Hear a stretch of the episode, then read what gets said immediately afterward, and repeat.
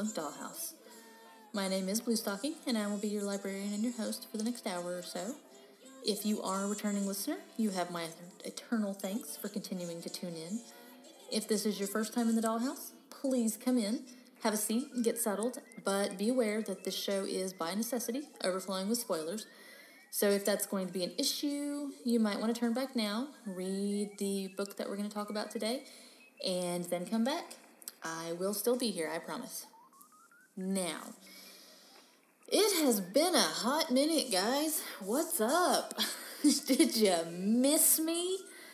Um, yeah, it's the last time I posted was what April 29th, and it was my sad little plea for money, which I'll talk about on the back half of the show. Um, yeah, crazy shit, man. Um, finished my third semester of library school, 4.0, might I add. Did very well.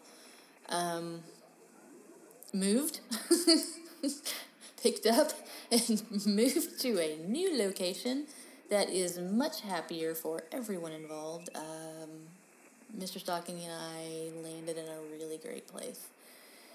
We are very happy right now. Um, and of course, you know, there's always a, a backside to that. Um, there's always a balance, and again, we'll talk about that as well on the back half of the show. Um, some of the other stuff that's going on.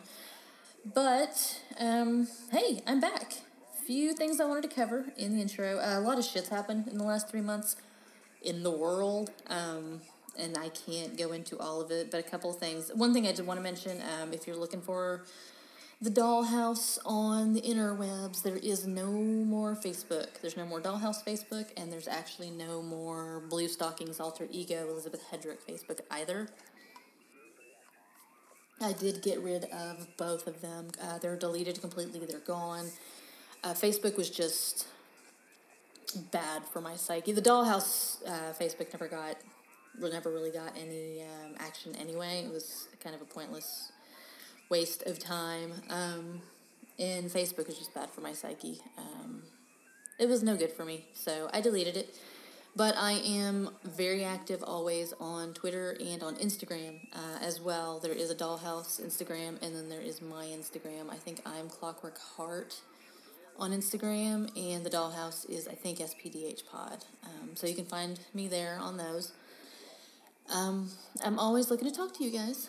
Now, one of the things I did want to cover uh, before we get started, um, there's a, and this was a, I don't know, this was a couple weeks ago now that this happened, but uh, there's still a raging debate over this, the Little House debacle that's going on. Um, for those of you that are lifelong readers, and if you're like me, uh, one of the first series of books that you ever read for me, that was Little House on the Prairie series, the whole series. I still have it. Actually, I can see it from where I'm sitting right now. I had the little box set, um, all of them. I have the Laura Ingalls Wilder biographies. Um, it wasn't until I started getting older and rereading this stuff, obviously, that I could see finally, um, yeah, it's it's problematic. It was written at a time when it was going to be problematic, and that's not an excuse because there were plenty of other things that were written at the same time that were not problematic. Um, but Laura Ingalls Wilder was raised at a time and by a certain people who did not have anything nice to say about Native Americans whose land that they were tromping all over.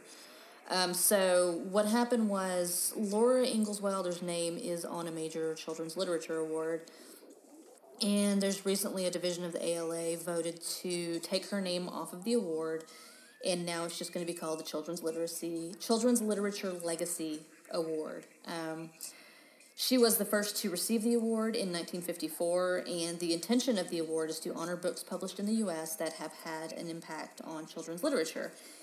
And hers did. Um, they were widely read. Like I said, this was the first uh, some of the first chapter books I think that I ever read were these. And the way that she had written them, much like J.K. Rowling would later write Harry Potter, um, where the books were very babyish as Laura was a child, and the, the subject matter and the writing and the style got older as she got older. Um, there were books that I would reread every year, just like Harry Potter.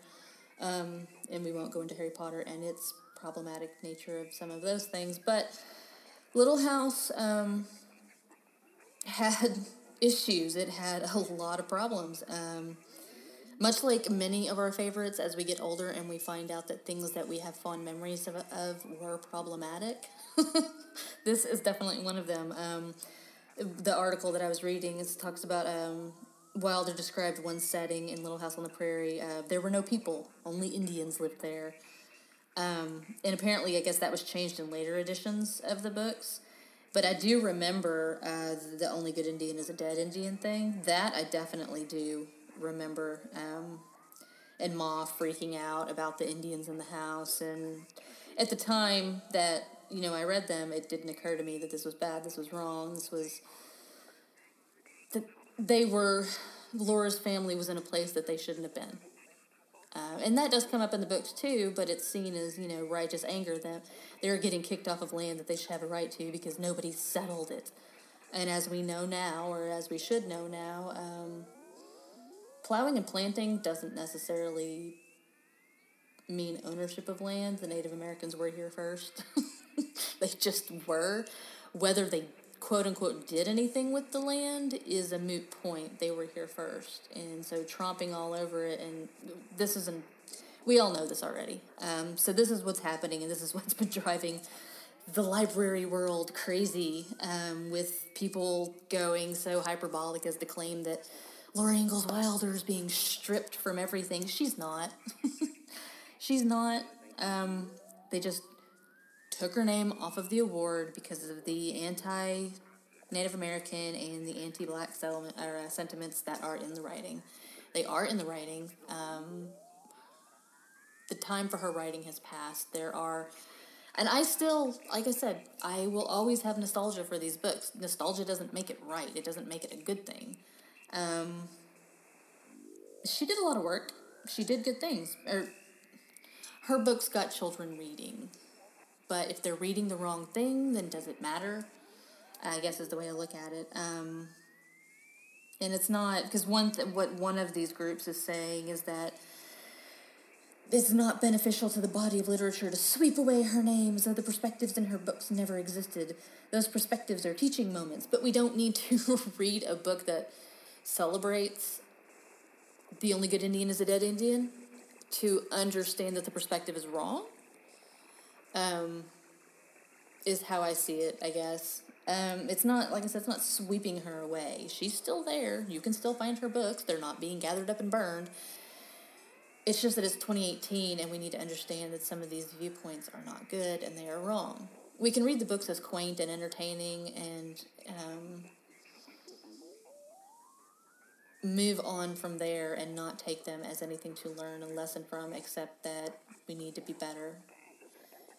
We need to do better. Um, then there are plenty of other books for kids, even books from that. And I don't have lists of them. I'll, I have the link in the notes for the article. Um, and there are um, one of the things that you can go and look to is the American Indians and Children's Literature um, group. And there you will find the children's books that aren't problematic and that aren't troublesome and that weren't written 150 years ago and you know teaching lessons that we don't need our children to learn. They're they're hearing enough already with what's good and i think that's the other thing is that with the things that our president is teaching us and saying to us and expounding about the last thing we need to do is hand our children more literature that tells us that you know the only good Indian is a dead Indian. Um, and to talk about people who don't belong here, we don't need that. That is the last thing we need our kids to be reading. Um, especially the part, and I, I distinctly remember this part too. The part in Little House on the Prairie, the Little House on the Prairie book, when Laura starts throwing a fit because she wants an Indian baby, and she, she sees a little Indian baby in a papoose, and the baby has bright black eyes, and she wants that baby, and she wants her pa to go get her that baby. Um, and she cries and throws a fit because she wants that baby like it's a doll, like it's something for her to take away. Um, and it's not. But that also, I guess, segues into um, something else that we need to talk about, talking about nativist theories and xenophobia and children being passed around like bargaining chips and uh, and that would be the children that have been separated from their families in mass numbers um, and yeah we're still talking about this because there's still horrible horrible bad things that are happening um, and actually it's gotten to the point that snopes actually did a fact check on this because of the fact that these detention centers where these kids are being kept, these quote unquote tender age facilities, um, which sounds like a. It's terrible. It's horrible. And apparently, I guess the story going around was that the Trump administration paid 458 million to somebody called Southwest Key for these facilities. Um, Snopes did a fact check on it. It is true. It's all out there. It's all available in government paperwork.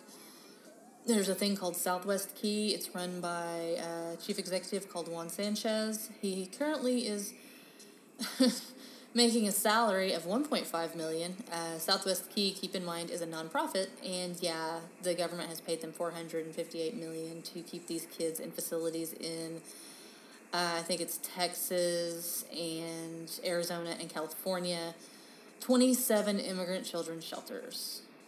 Um, it's insane. It's uh, the one here in Texas that people have been uh, really losing their shit about, Casa Padre. It's a converted Walmart in Brownsville, reportedly holding 1,500 children. Um, and there was a guy, uh, let's see, Antar Davidson. Uh, he was a whistleblower. He was working at, at Estrella del Norte in Tucson, and he worked there for about six months this year. Um, and apparently, it was it was terrible. It was chaotic. Uh, these kids are losing their shit, and of course, they're going to be. Um, but siblings have been separated from from each other, um, and j- ages and genders have been separated. There's a no touching policy, no hugging policy. It's children are not weapons. The fact that our administration is weaponizing children is insanity. Um, and yes, there's also the argument that could be made about um, deportations under Obama. I get that. That's not what we're talking about right now. We're talking about children that are being ripped from their parents and tossed into these facilities where they can't even be touched. Um, childhood trauma, man, that shit, that shit, they are creating the, they are creating so many future problems right here. Right here. This is where it starts. You want to know where the end happens? Why the end happens? It's because of shit like this when you take children and you traumatize them, they're gonna get out eventually. They're gonna grow up. They're gonna be angry. And then you have problems. This is where that bullshit starts. Because of crap like this. Because our administration wants to terrify people so bad and keep them from coming here so bad that they're, they're willing to take children away from their parents so that families that have been coming here won't come here because they won't want their children taken away from them. So instead, they'll stay in the Central and South American countries with the gang MS-13, MS-13 that was created here and that we exported. and so these people will no longer be running from the problem that we created because of another problem that we created. Do you see where this is going? Do you see the, the army of children that is being created. Do you see the child militia that is being created here? Um, is going to start climbing over the gates and strike back. This right here, what's happening with these kids, this is a post apocalyptic YA novel in the making. It's coming. Because it's shit like this. They're creating their own problems and then they're going to lament when something really terrible happens. And they're going to say, See, we told you, we warned you. Ugh. I missed you guys. I am so glad to be back with you.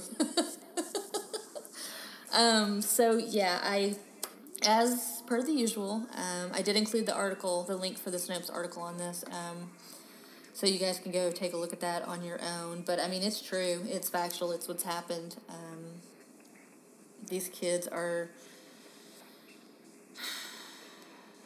Something bad is coming around the bend, or something even worse, I guess I should say. Um, but that, I believe that's enough for now to get us going. Um, like I said, so much has happened in the last few months that the Me Too movement, or as uh, the Daily Zeit, one of my favorite new podcasts, or favorite podcasts that I started to listen to, the Daily Zeitgeist, keeps calling the Me Too every time something happens, Benghazi. Benghazi just keeps rolling along and they keep showing up. Um, so I can't even. We won't go into all that today. Um, part of the reason that I wanted to cover specifically the Laura Ingalls Wilder thing and uh, the children at the border is because of the book that we're talking about today, Gaslight Dogs. Um, has to do with children being taken from families um, and sent to white people. So we will get into that in just a minute. Gonna run some ads from friends, you know the drill, and then we will uh, get started. We're gonna do some terms and some summaries and uh, discuss why this is an important book in the steampunk canon. So bear with me, and we will be right back. Portentous Perils in the 23rd Century. The year is 2217, and the fifth great steampunk revival chugs forever on. This month, we're all wearing VR goggles that perfectly recreate the actual vista in front of us, with the one alteration that now everybody is tipping a top hat in polite greeting. Join me as I recount my many adventures, gasp at the scientific know how of my aunt, Dr. Erudition Synonym, respectfully at my terribly attractive fiance, Happiness George, and shake your tiny fists at our evil nemesis, Professor Von Pun, and his beastly gentleman. Featuring Monkey Butlers. This thrilling moment. Does anyone have any ketamine? I think I'm addicted to that now. This Attention! This submarine full of lesbians is being drawn to its doom. This hilarious character cameo from semi retired national landmark Big Ben. Hans Zimmer. I am Hans Zimmer. And so much more. Ula, Ula, I'm loving it. Ula Ula, I'm loving it indeed. Ask your iTunes or off brand podcast provider to supply you with your free dose of portentous perils in the 23rd century today. If you enjoy it, tell your friends. If you don't enjoy it, well, tough. It's not all about you, Carol. This week's episode of the Steampunk Dollhouse is also sponsored by the Judgment Night Radio Hour. Are you a fan of audio drama? Do you enjoy classic pulp fiction in the style of Dashiell Hammett, macabre Southern Gothic stories of the likes of Cormac McCarthy, or stirring drama reminiscent of August Wilson? Then tune in to the Judgment Night Radio Hour. The Judgment Night Radio Hour is an audio drama and fiction anthology podcast featuring lurid, rousing tales of existential angst, metaphysical mayhem, spiritual crisis, sin, repentance, redemption, justice, and judgment. Presented in the style of an old AM gospel radio broadcast, the series is hosted and narrated by the ominous fire and brimstone preacher Reverend Reginald Cephas Weaver III, who gives soul stirring sermons in the form of Southern Gothic, neo noir dramas, thrillers, and mysteries. Imagine if Flannery O'Connor directed The Twilight Zone with an all black cast. This sinister series of short stories and radio plays can be found on iTunes, Google Play, Stitcher, or wherever you listen to podcasts.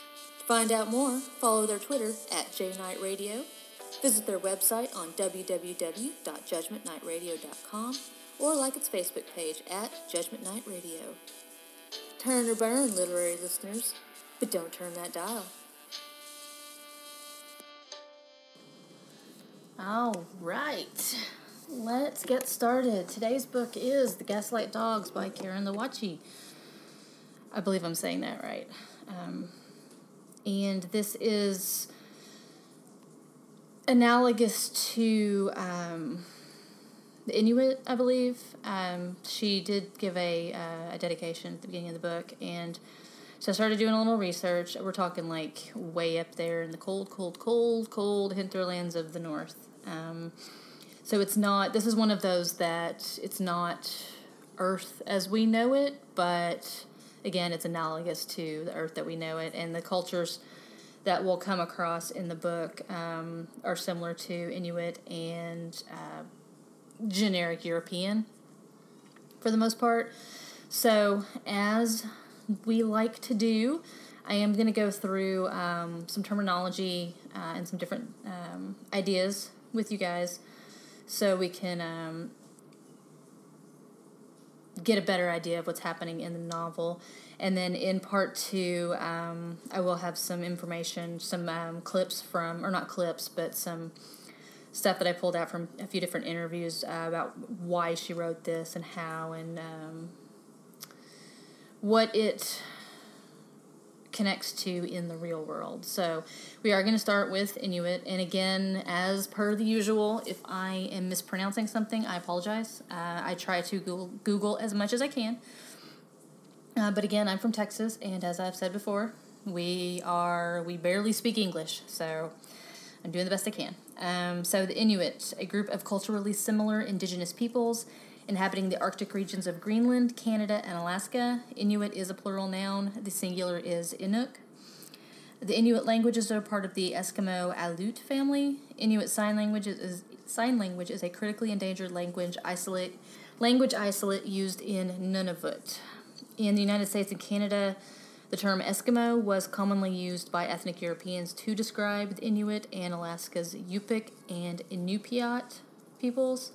However, Inuit is not accepted as a term for the Yupik, and Eskimo is the only term that applies to Yupik, Inupiat, and Inuit.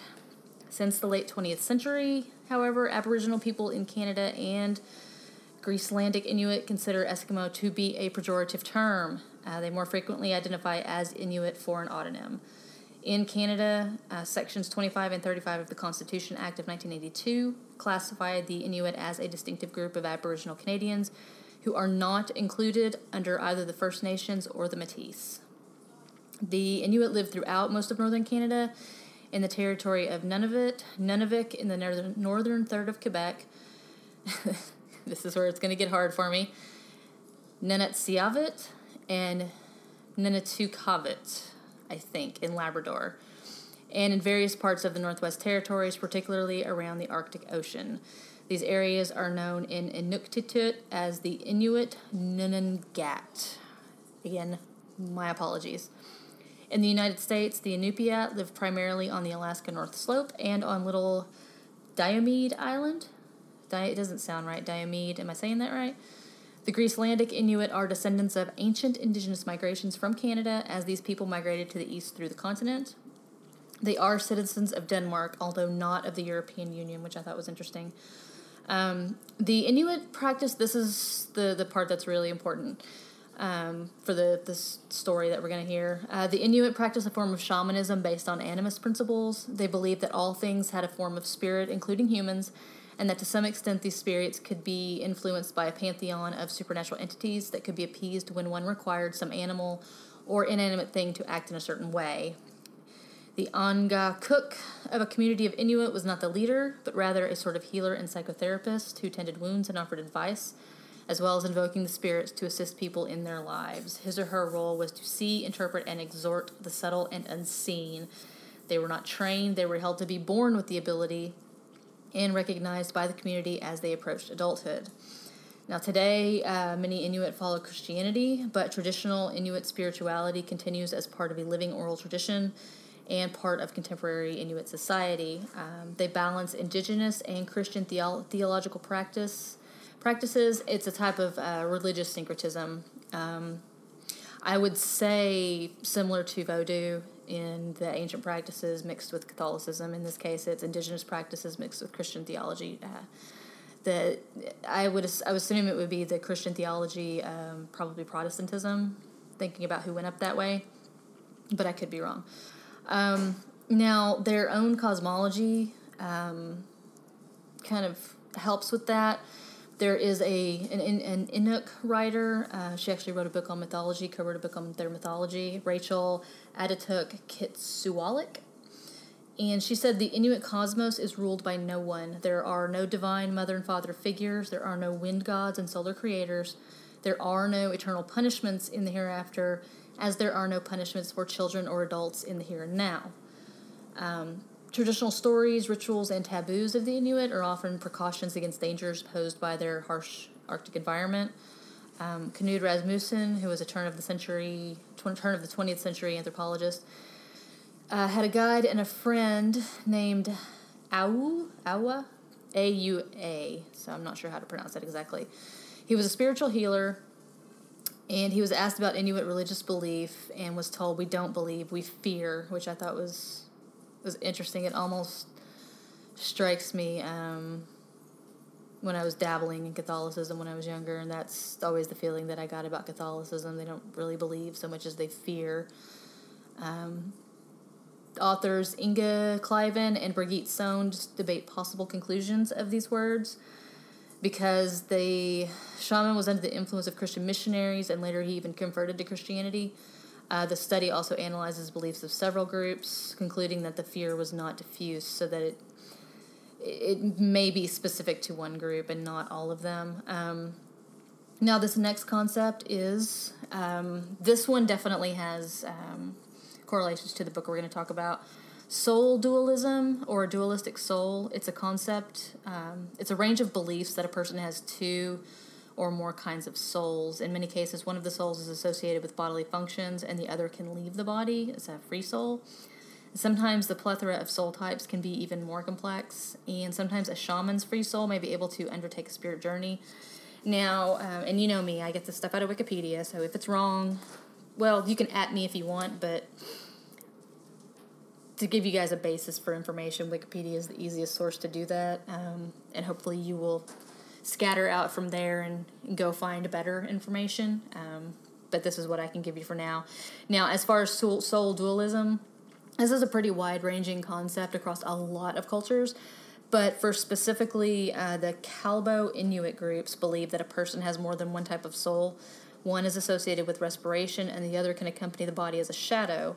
Soul concepts of Inuit groups are diverse and not alike. In some cases, it is connected to shamanistic beliefs among the various Inuit groups. Uh, Caribou Inuit groups believed in several types of souls. So there is that as well. And again, we'll see that in the book coming up. Um, now, this last one that I'm going to go into, super important cultural appropriation. Um, loosely, concept dealing with the adoption of elements of minority culture by members of the dominant culture. It is distinguished from equal cultural exchange due to the presence of a colonial element and imbalance of power. Particularly in the 21st century, cultural appropriation is often portrayed as harmful in contemporary cultures, and it is claimed to be a violation of the collective intellectual property rights of the originating minority cultures, notably indigenous cultures and those living under colonial rule. It's often unavoidable when many cultures come together, and it can include um, other cultures' fashions, their symbols, their language, their songs, and most importantly for this episode, uh, their cultural and religious tradition, their religious and spiritual beliefs and traditions. Um, kind of like Madonna running around with the the red Kabbalah bracelet years and years ago, and everybody else that was doing that. Yeah, kind of like that, where you don't really understand. It just seems like a cool concept of this other religion, and so you take it and you glom on and you you use it and you don't understand what you're doing or what the significance is. Kind of like that. Uh, now, according to critics, uh, cult- some critics, cultural appropriation differs from acculturation, assimilation, or cultural exchange, in that it is a form of colonialism. Um, so there, when cultures naturally move back and forth, um, and we're not talking about stomping in and crushing everyone and claiming yourself as dominant. We're talking about free flowing cultures. Um, you know, early the Greeks sailing around, um, Africans sailing around, everyone moving up and down coastlines, um, just migrating, just natural migration that happens when people need to spread out and move. There may not be enough food in one area. You encounter another culture. You come together in a friendly manner and stuff starts to move across the lines. Uh, fashion ideas move, you know, um, types of weaving move back and forth. A particular type of music, you know, that this one culture may not have had drums and this one may not have had flutes, and then they move across lines and they share and they spread, and it's beautiful, and you get something wholly new out of it. That is not cultural appropriation. That is normal. That is what's supposed to happen. Cultural appropriation is a white girl at Coachella wearing a Native American headdress because she thought it looked pretty. Um, it's dominant cultures that come in and take and take and take what they want, and they will wear it. But is this is knowing that the cultures that you're taking from, they were generally expected to not do those things anymore and to wear uh, Native American, for example, to not wear those headdresses, to not wear the moccasins, to not wear the buckskin clothes, whatever it was that they wore. Those were taken away from them. They were given white people's clothes. They were given white people's shoes. Their hair was cut, and now again, white girls run around with Native American headdresses because it's cute. So that's and there's a bigger discussion around appropriation, one of which we've had in this household between me and Mr. Stocking about what it is and what it isn't, and it's it's a it's there's a bigger discussion there. Um, and the important voices, the, the more important voices, are the ones who have had their their shit taken. Um, so that is the cultural appropriation portion of the episode. but that will be this that concept is massively massively important when we go into the book. So, uh, Gaslight Dogs, Karin Lowachee. Um, the, the the cultures that we really that we that we see are, and I, I believe it's pronounced the the Anu or the Aniw. I, I think it's Aniw. I'm not sure. I'm, that's how I've been saying it. Um, there's no uh, audiobook version that I could find, so I think it's Aniw. They are the indigenous culture, and the Kira, the Ciracusan army or the Ciracusan army. Um, those are the colonialists, the the white people. They come in. Uh, they're what happens is they're they're essentially already there, but they're they're trying to colonize. They're trying to to walk across and you know dominate and take the land. Uh, there are some indigenous peoples that work with them. There are many that don't. The ones that are furthest up, the ones that are in the coldest parts, um, they're still having some trouble. Now there are missionaries. They worship uh, seven deities. Um, so there is an overarching colonial religious system as well. And what we have is a young girl uh, named Sjennonirk. I think it's how it's pronounced S J E N N O N I R K. I believe it's pronounced Sjennonirk. She is, they also call her Shen for short. Um, she is an Aniw girl who is an angakkuq. Uh, she is a direct descendant of the spirit elders of her people. And she is very strong young woman and they are based on, like I said before, they are based on um, the Inuits that live way up in the north. So contact with the the Ciracusans begins as we see in many many different um, stories, factual and fictional. Colonists come in. Some a lot of there are times it starts out perfectly reasonable. They trade, they mingle. Um, eventually, it it turns hostile and something happens. Um, I'm still not exactly sure what happens. That Shen was accosted in her um, home in the middle of the night, and she ended up killing one of the others, um, one of the Ciracusans. And she's arrested. She's taken away to uh, the city where she is taken by a man named General Fall. And here's the thing what makes Shen special her people, the angakkuqs, the the the, the spirit guides, uh, they can manifest a dog, capital D dog. It's they don't turn into a dog. The dog comes out of them. Um, they're left in somewhat of a, a catatonic state, and the dog emerges fully. It's, I, the way I pictured it was kind of a smoke billowing out of billowing, billowing out of their bodies and becoming this fully formed corporeal creature who is very powerful, very deadly, will kill you, barely controlled. Um, but what happens is when Shen kills the man, she um, her dog ends up manifesting and killing a priest, Father Barry, um, who was working with the the indigenous people. She gets taken back. Um, and for some reason that we aren't really explained isn't really explained uh, fully and i'll explain that later um, Cap General Fall's son is Captain Jarrett Fall, and General Fall wants Shen to teach Jarrett how to manifest a dog, to manifest the little spirit. For some reason, he believes that Jarrett can do this, even though Jarrett is Ciracusan. Jarrett is not, as far as we know, uh, indigenous in any way, shape, or form. He is all colonial. He is all Ciracusan. Um, now, there's another. Um, he is not um, like Sjennonirk, uh, a man, a young man named Keeley, who is uh, also part of this. He is a Wishishian. He is a scout, and he kind of goes back and forth. And I think it's it's it's indicated he, he is actually General Fall's um, son, also by an indigenous woman, and he didn't get what he wanted from Keeley. Um, but for some reason, so Shen is taken into General Fall's house. Um, nominally, she's treated okay. She's given clothes. She's given food. It's not like home. It's so it's it's it's hard. It's shocking. She doesn't know what to do.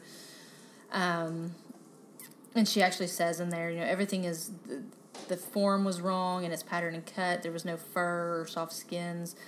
It was she she picked and she pinched. She couldn't stand it. It was you know it was making her crazy. The food wasn't right. Um, but it's it's interesting the way it's done. Um, Shen's Shen's ideas, her viewpoints, her perspectives, her voice. Her voice is an interesting voice. And so she wants to go home, but she's she she's you know kept there until she could teach Jarrett how to do this. Jarrett doesn't want to do this either. He has no interest in this. He he doesn't like his father. Doesn't get along with his father. Um, but he's got his own issues, and so and there's also something happened to Jarrett as well, and it's never really explained. But he was assaulted at his outpost. Um, and it seems like it may have been a sexual assault. Not really sure. Um, it's not ever really gone into deeply. So when he's back with his father, and his father wants him to learn how to do this, because his father thinks that he can take this dog spirit and use it to fight the indigenous people. Um, and so it's shocking when it actually turns out that Jarrett does have a dog spirit within him. Um, but Jarrett is not happy about this. Um, sometimes he's okay with it, sometimes he's not. And he has trouble controlling it because he has no idea what he's doing. He didn't grow up with this, with this knowledge of this thing, and so it's going to cause problems. Um, so the Ciracusans come come from a place called Saraland, and they are here in this place that is not their home, uh, trying to make it their home. And we've got Keeley, who is General Falls' eh, servant, but I think also might be his son. Um, and then sister, a woman named Sister Oza will insert herself into the situation. So appears she appears to be um, a priestess for the seven deities, but she's definitely got her own agenda. Um, that is is very unclear, and again, there's there's reasons for all of this. Um, so it's it's an interesting story. It was a really interesting story. Um, like I said, it's it's cultural appropriation goes horribly, horribly wrong in ways that nobody ever expected. Um, so that is your terms for the week. I hope you remember them. There will be a quiz, and that is your summary. Uh, of course, the usual half-ass that I do. Um, that didn't change. I know I was gone for three months, but I didn't get any better at that. So we are going to take a break. Here's some promos from my friends that I have missed so much. Uh, I'm gonna hear a snappy little song, and then we'll be we will be back, and we will go a little deeper into cultural appropriation and things like heathen schools and why it's wrong to take people away from their families and send them to live with other people. Um, so we will go into that in just a little bit. Uh, enjoy the music, and I will talk to you in about 10 minutes or so.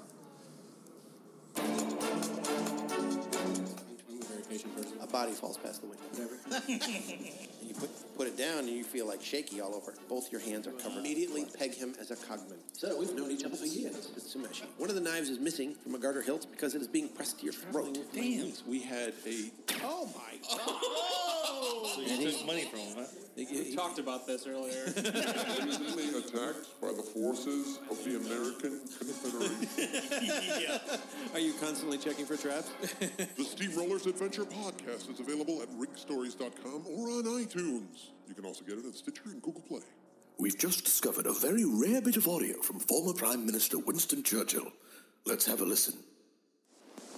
I, Winston Churchill, wholeheartedly believe that the Clockwork Cabaret is the finest example of steampunk radio programming. Never before have I heard anything quite so marvelous, and I doubt I shall ever hear anything like it again.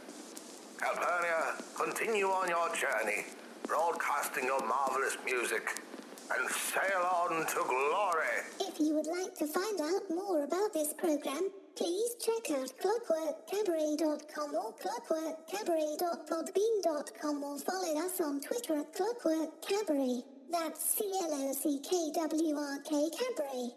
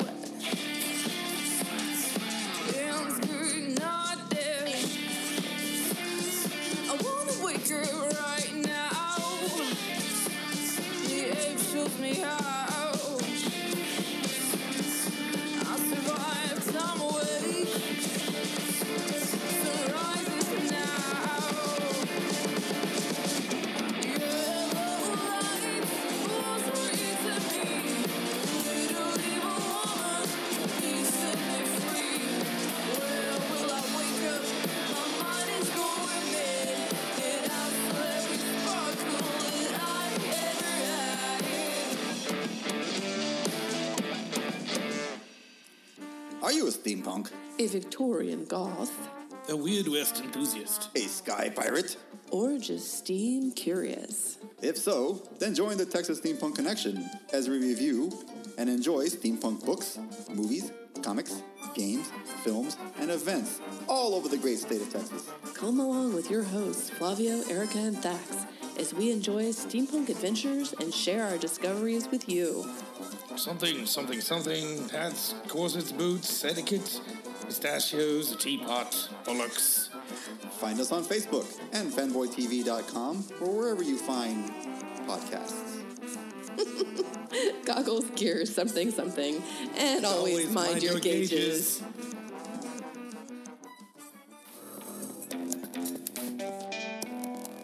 the Story Punks podcast, a show where we talk about all the punks. So, steampunk, diesel punk, cyberpunk, and all the other punks, interviewing tons of artists, authors, musicians, all kinds of creators in this space. Either they've created the genres or they've taken these punk genres to the next level. So, the main thing that unites all these punks, what is it? It's the word punk. That's just this beautiful underlying theme of rebellion. And it's this theme of playing with technology. And it's playing with what are the rules of a certain society. And I love the idea of punking time and space and technology, and we're playing with the possible. I'm Cindy Grigg. Visit storypunks.world to learn more and to get involved. All right, kids, welcome back. I hope you enjoyed that. That was The Walls Ate My Sister's Dog by Blenderbox, and you can find that on freemusicarchive.org. As always, link is in the show notes. Now, um, I did want to uh, cover a couple things real quick on the this book. Um, one thing that's real important if you read this book, and I do recommend that you read the book. However, when you're reading it, um, the end is kind of kind of feels like it drops. It, there's a lot of information that has not been given.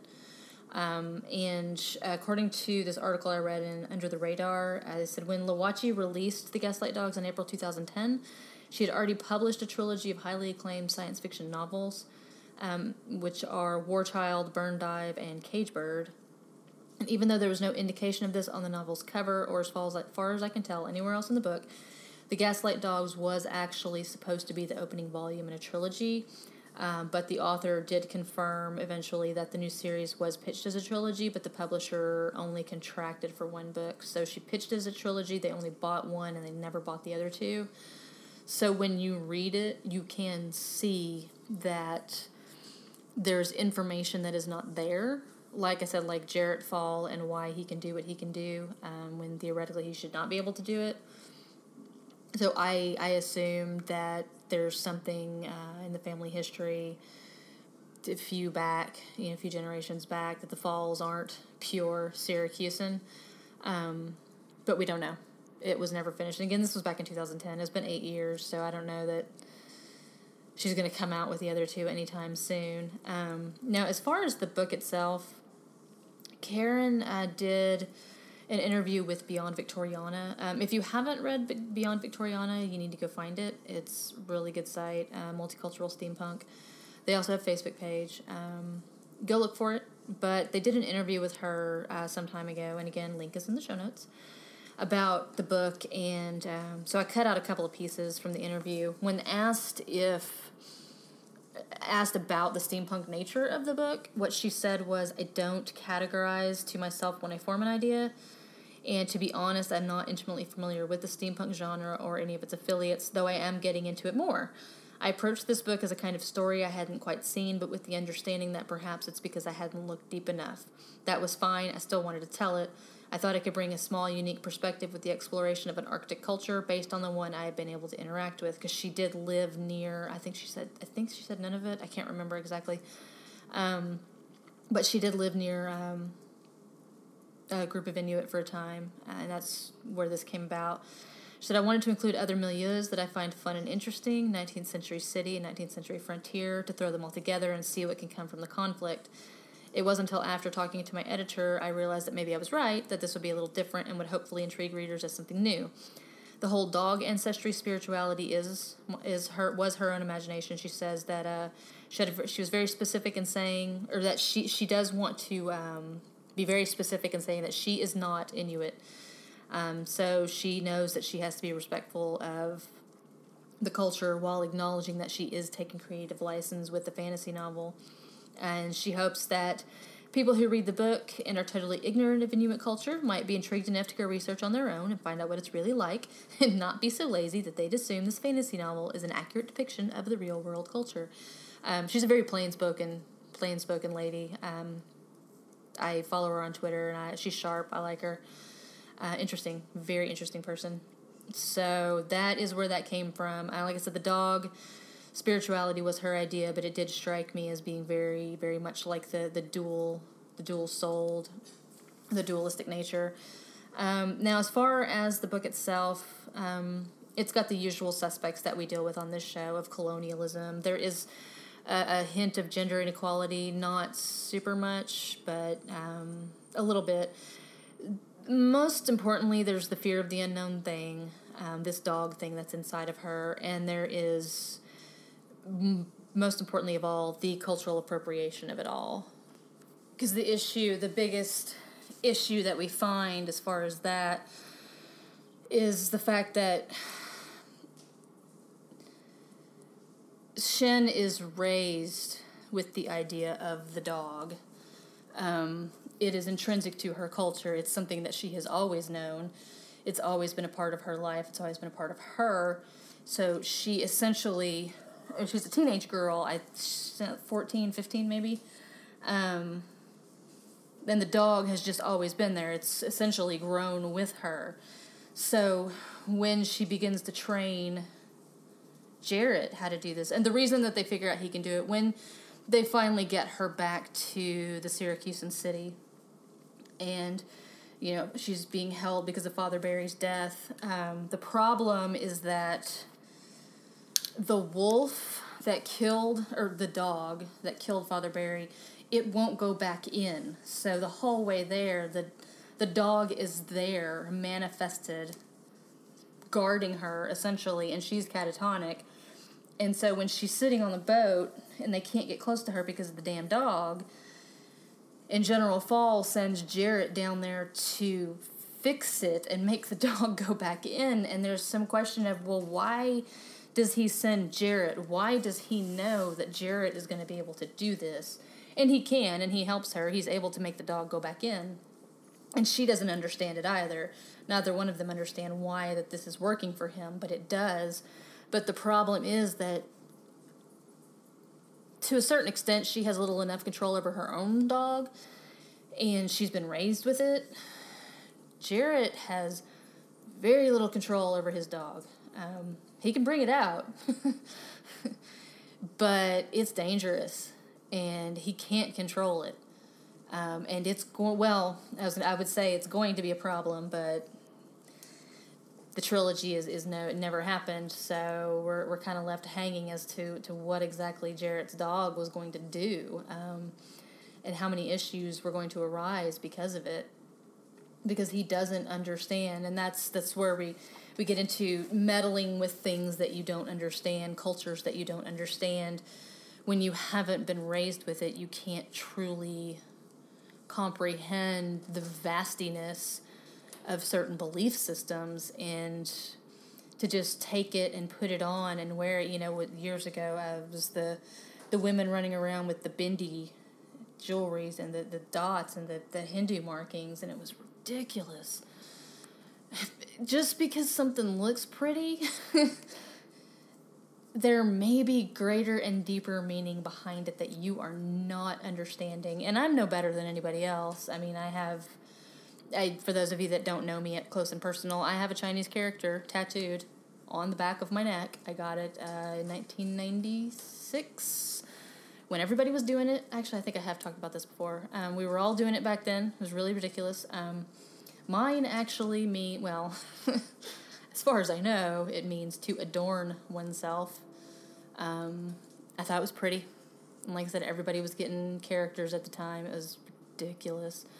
So I had the character on the back of my neck. I wore the Chinese print uh, shirts and the platform shoes and the chopsticks in my hair. And it was ridiculous and it was crazy and wildly offensive in ways that I did not understand.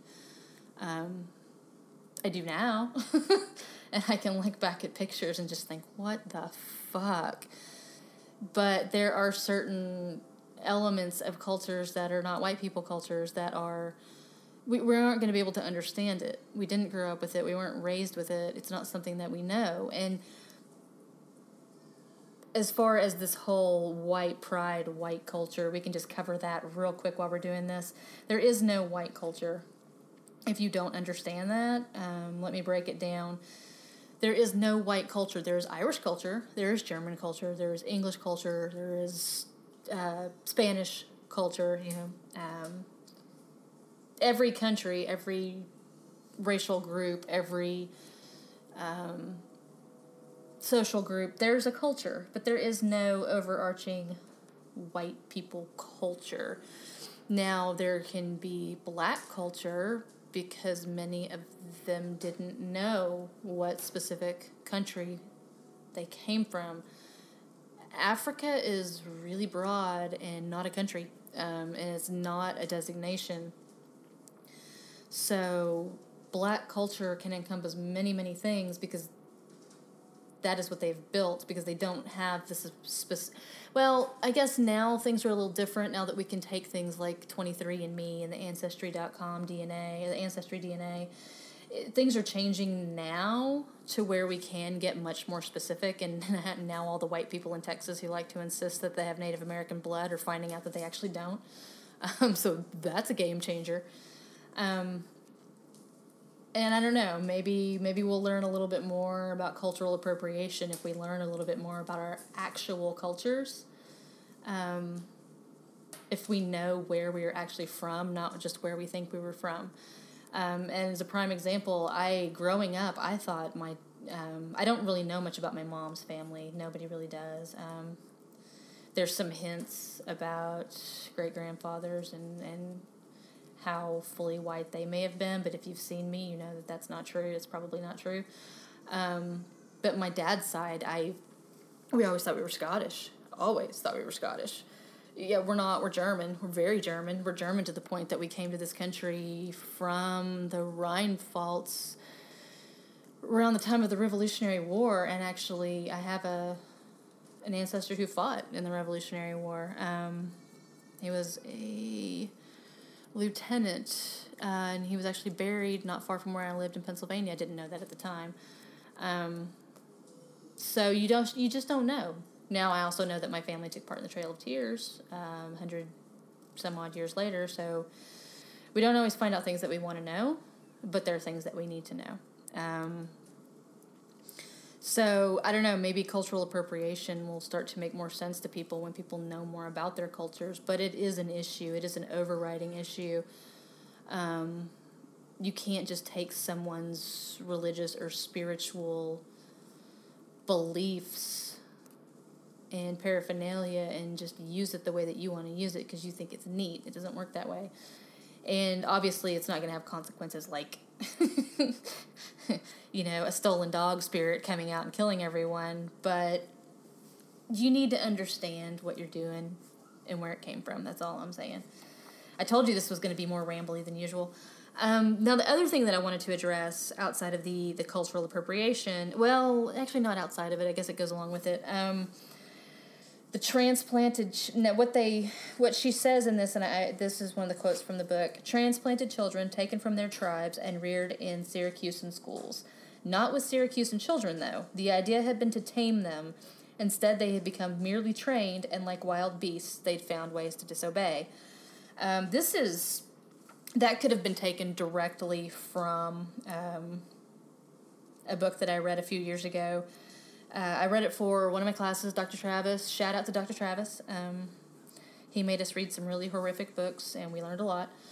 but one of the things that he had us read is by an author named John, I think Demos, and the book was called The Heathen School. And essentially, it's what exactly what it sounds like. Heathen schools were not, and they, they weren't just Native American students. Um, they were mostly boys, is the the schools that he was talking about specifically. But there are others that we'll go into in a minute. Um, but in the Heathen School book, they're boys that were brought. It was specific schools uh, in the New England area, not just Native American. They were brought from Canada. They were brought from Hawaii, uh, all the Polynesian islands. They were brought from as far away as um, Malaysia, uh, the Philippines. They were brought from all over the world. Um, well, actually, appropriate candidates with little difficulty might, with little difficulty, be obtained from China, from the different nations in India, from Africa, from the islands of the sea, from Nootka Sound and the various tribes on the western coast of North America, from South America, and from among the Jews in various parts of the world. Uh, and Demos tells us that the basic goal would be the same in every case to create a class of native laborers ready to serve as instruments of civilizing and Christianizing their countrymen. Um, now, the issue obviously, there's many issues here. Um, specific illnesses that would lay waste to these young men that were brought to the schools uh, consumption, colds, dysentery. Um, in one inst- instance, a dangerous disorder prevalent among people destitute of moral restraint. And Demos has gonorrhea, perhaps, in parentheses with a question mark. Um, so, yeah, it sounds like they may have caught something else when they came. Um, and at this particular school, seven youths died at the school, six of them were Pacific Islanders. So we brought, you know, they were brought here um, to be tamed and Christianized, and uh, man, they just we laid what, just laying waste to people everywhere with white people diseases. It's just it's crazy. Um, now, as many with as many Christian folk as there were that believed in these schools. Um, there were also people who felt that there was no way that they would ever and these were progressive quote unquote progressive people for their time. They didn't approve of the the, the heathen schools uh, because they thought that there was no point.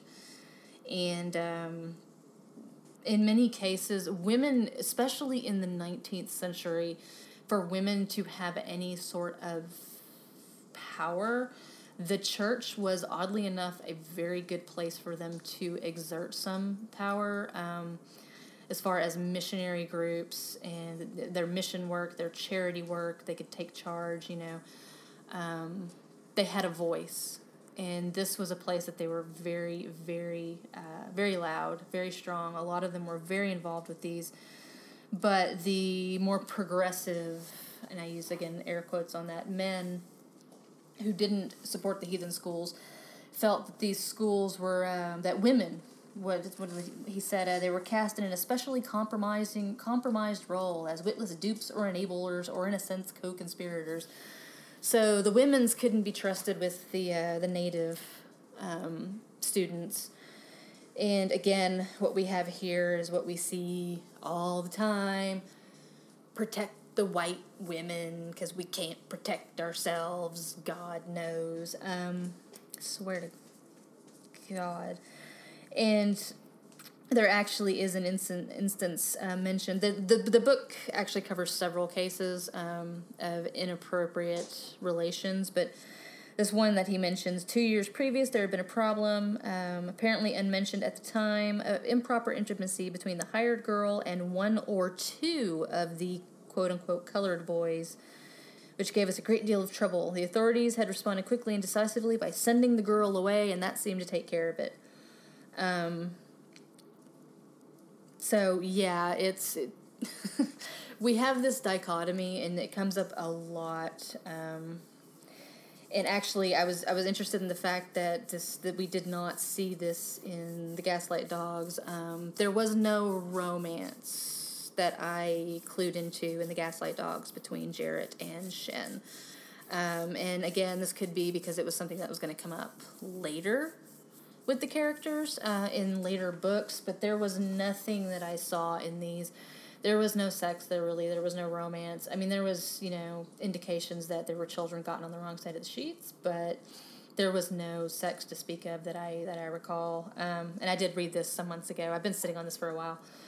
Um, but what this brings to mind um, is this idea that was so prevalent that a white man marrying a Native American woman, not a black woman, that was completely unacceptable. Um, you could sleep with her and have children with her, you couldn't marry her, but a white man taking on a Native American woman and even marrying her, that was um, more acceptable because he could have a civilizing effect on her.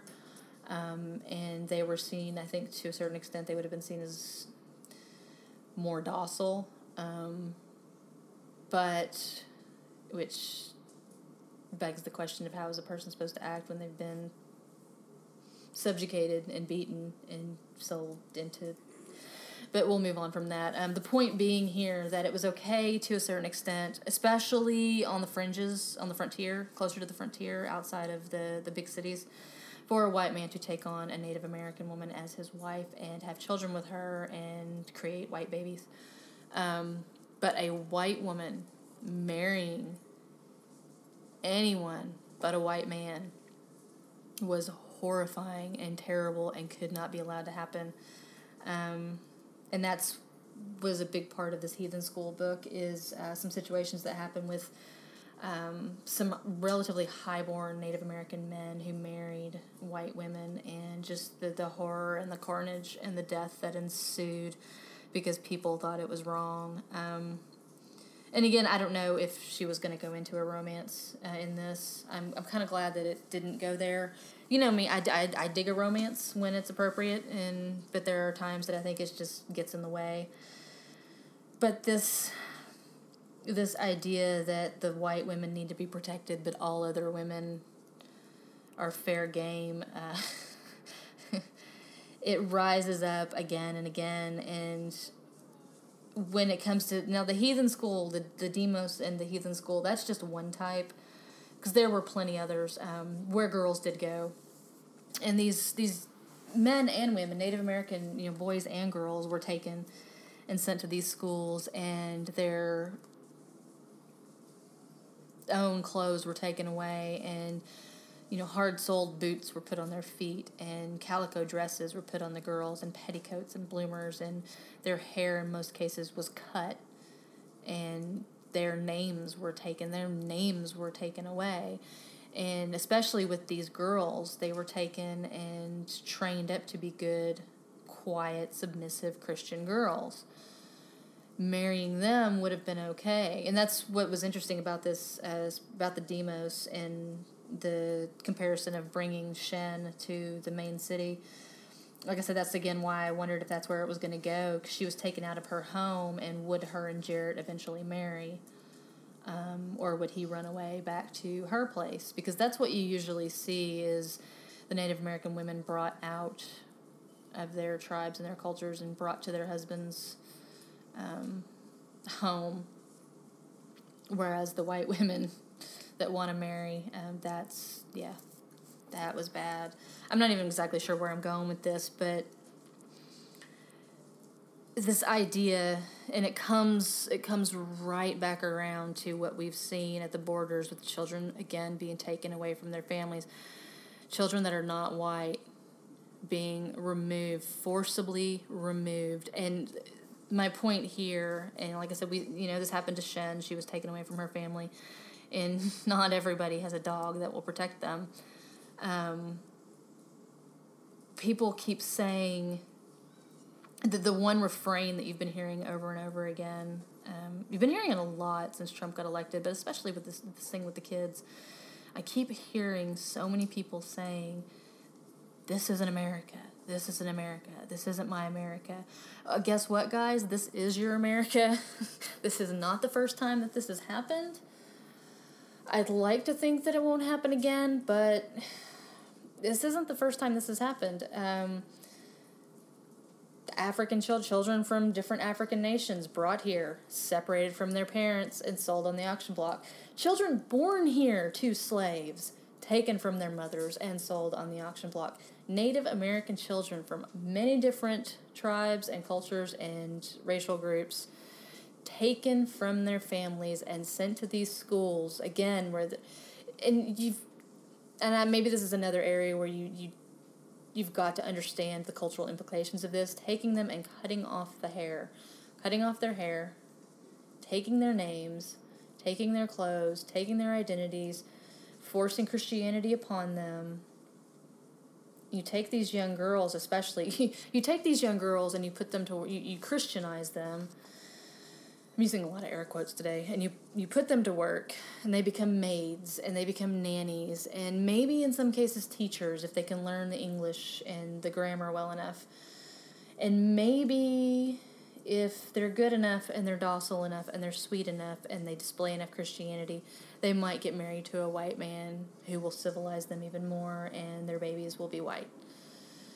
But for Native American men, the boys that were sent to these schools, because um, not with the, with the heathen schools specifically in New England, the intention was to raise them up into Christianity and send them back but this wasn't always the way. And so these boys that are taken off of their reservations and sent to these schools here in wherever it was, if it was Oklahoma or it was Texas or wherever it was, and again, uh, shorn, you know, names taken from them, raised up to be good Christian men. But the difference here is that white women can't marry anybody, but they can't have sex with anybody but a white man. They can't marry anybody but a, but a white man.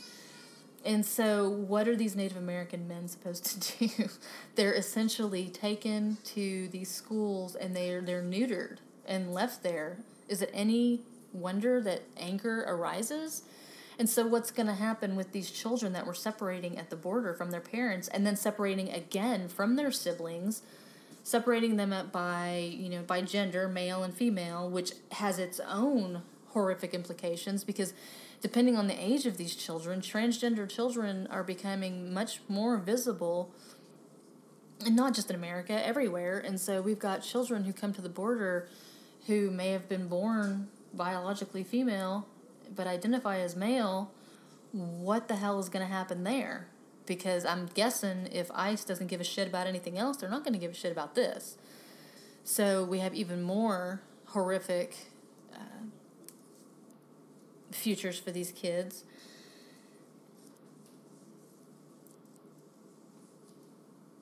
I don't know. I didn't even. I don't know where you know where we go. I mean, because so many of these kids now they don't even know where their parents are. They've been shipped to facilities across the country, um, and not everybody speaks English. Not everybody speaks good English. So getting them connected back to their families again especially if the children are two and three years old, they have no idea who they are. It's not like they have their names pinned to them. So this this concept that we see in in Gaslight Dogs, and actually we'll also see it next week. Um, that's right. We're gonna have an episode next week too, because I'm crazy. Um, next week with Dread Nation, um, taking the children and raising them somewhere else, because that's the implication that I got from the story is that Shen is not going back home anytime soon. She is going to stay with the Falls. She is going to stay in this uh, Ciracusan town. Um, whether they can turn her into a white, you know, a, a, semblance of a white lady, I don't know. But that was where I, I, I wondered if that's where she's going with it. This this taking the children away, and she she goes into a couple of different areas. I mean, she says that. Um, that there are when when we're talking when she's talking about the town and about um, the way the nation tribes have been treated uh, from the book it said it's not unheard of for prisoners to be kept even barely for either slave sale among some of the nation tribes or for other nefarious and sometimes recreational purposes. Sometimes they were simply adopted and reared as tribal property. Some warped exchange of life for life. Jarrett had seen the results of all methods in his time and a cast iron stomach would find a battle to withstand the sight even once some things fueled the soldier in him. So the implication is that the nations warring among each other took slaves, but there's also the implication that the white the, the white soldiers took slaves as well. Um, and you know that way lies nothing good, nowhere good. So it's it's hard to give. The book itself, I think, is it's very good. Um, it's hard to give a really good. What's the word I'm looking for?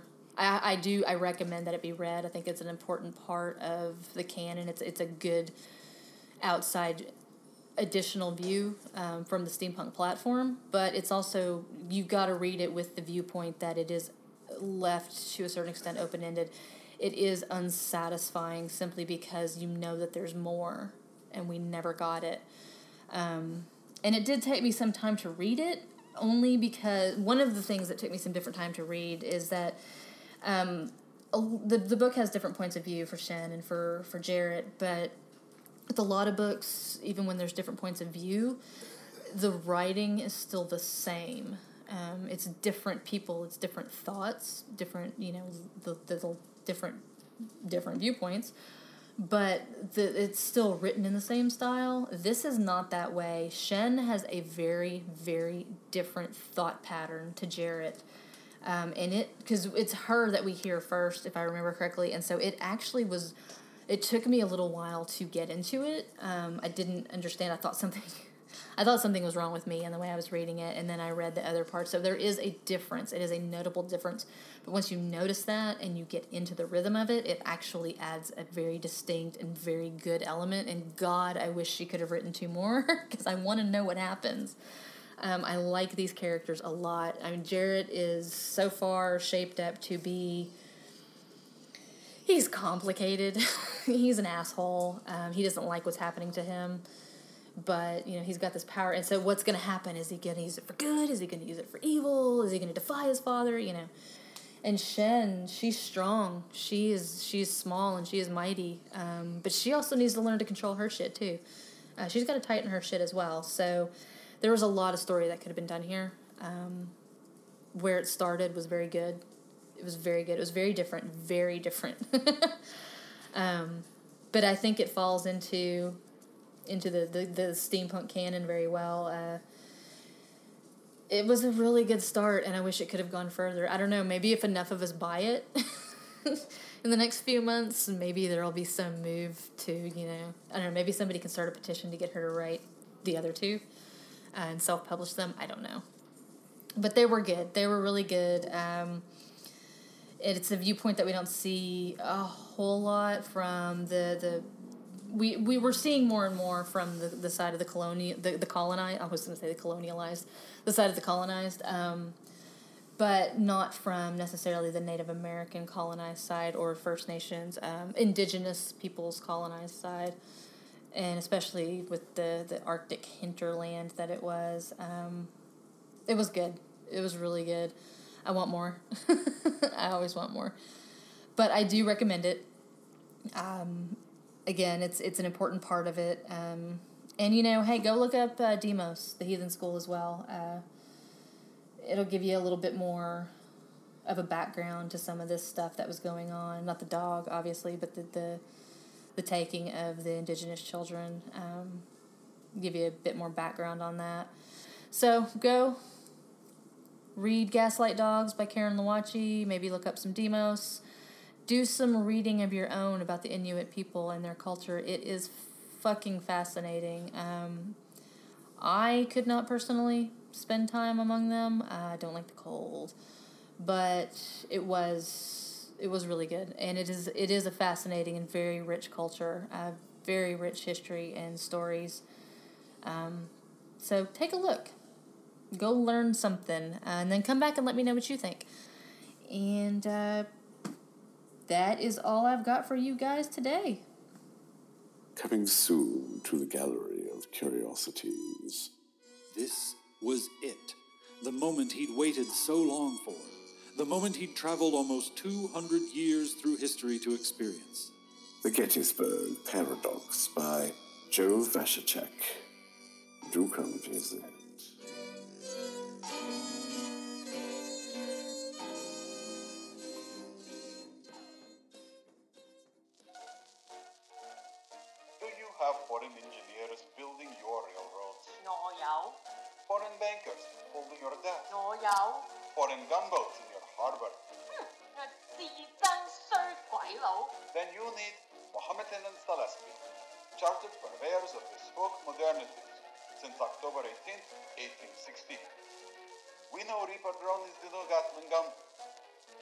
Intermodal cargo container is the new opium chest. We know the early 21st century is the new late 19th. And we are here to modernificate you against it. So, delay no more. Visit us in the intertubes at www.mohammedanandcelestial.com. At Mohammedan and Celestial, when we hear the great powers invoke civilization, we chamber around in our C96 on your behalf.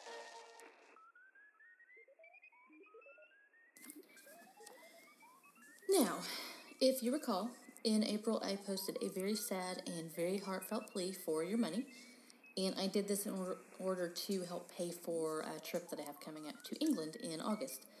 Um, in case you didn't listen to that announcements episode, or if this is the first time listening, or if you just have a really shitty memory, and gods know that I certainly do, here's the deal. I have been invited to present a paper at Asylum Steampunk Festival in Lincoln, England on August 25th, 2018. Uh, the paper I will be presenting is the one that kicked off this whole podcast idea to begin with. Uh, it's called Airships Over the Horizon Imperialism, Globalization, and Technology in Michael Moorcock's Warlord of the Air. And the reason that I need help is because this came up kind of at a time when my whole life is in flux. I'm about to enter my final semester of grad school. Uh, I'm working a different position in the library this summer for much less money. And Mr. Stocking and I just moved to a much better and much safer place, but moves cost money. So we're, while we're not quite broke, we had just enough money to get by, but not enough to add a trip to England into the mix. Um, but this is one of those lifetime, you know, once in a lifetime experiences, and so I am appealing to you, blue beret in hand, to help me out. Um, some of you already have, and I cannot begin to tell you how amazing that was for me. And um, a few of you have donated anonymously, so I'm not going to name any names, but you guys know who you are. You are all fan fucking tastic. Um, I actually got just just got another one um, late last night or early this morning. I'm not sure who it was that donated, but thank you. Um, I it means everything to me um, to have these donations. It really does. And if you haven't donated and you feel like you might like to toss a, a buck or five my way, it would be greatly appreciated. Uh, the link will be in the show notes.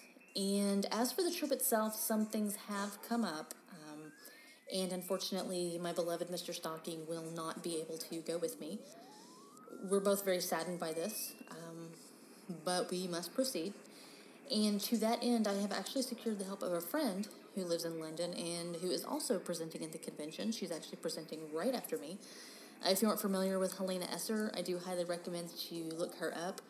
She's a very fascinating woman and apparently a very kind one. Uh, she's currently a PhD, stu- PhD student at Birkbeck in London, and her PhD project is entitled Writing Back to the Future Reconfiguring London's Victorian Cityscape in Steampunk Fiction. Yeah, she's doing her, her PhD on fucking steampunk cityscapes. It's amazing. Um, the paper that she's presenting at the convention is called Grufty's Goggles Gramophones Steampunk in Germany. Uh, so I am looking forward to hearing that and to getting to know her better over the asylum weekend. Um, she's actually going to meet me um, in London and we're going to take the train up together and we are going to share a room over the weekend. So she has graciously agreed to let me interview her for the show. Now, I know I have previously uh, rejected interviewing anyone on the show. Um, while I have been interviewed a couple times, I have turned down the idea of interviewing anyone myself. Um, it's just not in my nature generally. But we're going to be sharing a hotel room for two nights. So, Steampunk Slumber Party. Um, and I'm going to have her answer a few questions for me and explain um, her outlook on steampunk. So that should be interesting, and that will be aired um, the week that I get back, probably sometime in the week that I get back. Uh, so look for that, I guess, probably last week of August, first week of September. Um, so that's my news and updates. And as always, I suggest you do go visit the podcast that you heard about during the show. Uh, go down to the links and take a look at our library boosters toss me a little bit of money if you feel so inclined, and or just look me up and say hello. Uh, I am really friendly, I promise. Now, if you have a podcast you'd like to promote with us, or a song that you would like me to play uh, during the intermission, you can contact me at steampunkdollhouse at gmail.com and just put podcast promo or music promo in the subject line, and we'll take it from there. And with that, we are done. we will see you next week for Eve of Zombie Destruction, or Why Nothing Ruins War Like the Rising of the Dead, with Justina Ireland's Dread Nation.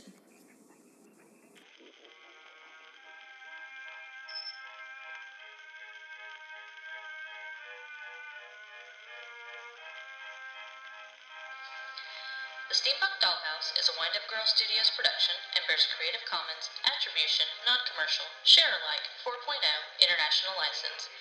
It is written and produced by Elizabeth Hedrick. Production assistance, artwork, and moral support provided by Matt and Josephine Davis. Transmission alerts provided by Library Field Agent Robbie Copperstocking Addercock. Our intro music is Baby I'm Not Your Lady by Singin' Sadie. Our exit music is Goodnight by the Knickerbocker Quartet. These songs and all other episode music can be found at freemusicarchive.org. All episode sound effects can be found at freesound.org. For complete attribution, see the show notes or visit our website at spdhpod.com. Angry and frustrated over images of crying children who have been locked in tender age shelters by the same assholes who won't let women have control over their own bodies because won't someone please think of unborn babies but we don't give a shit about those kids once they pop free and become a burden? Contact us for assistance at steampunkdollhouse at gmail.com or on Twitter at spdhpod. And finally, we thank you for tuning in. I'll keep reading your rights for as long as you keep listening. Blue Stocking out.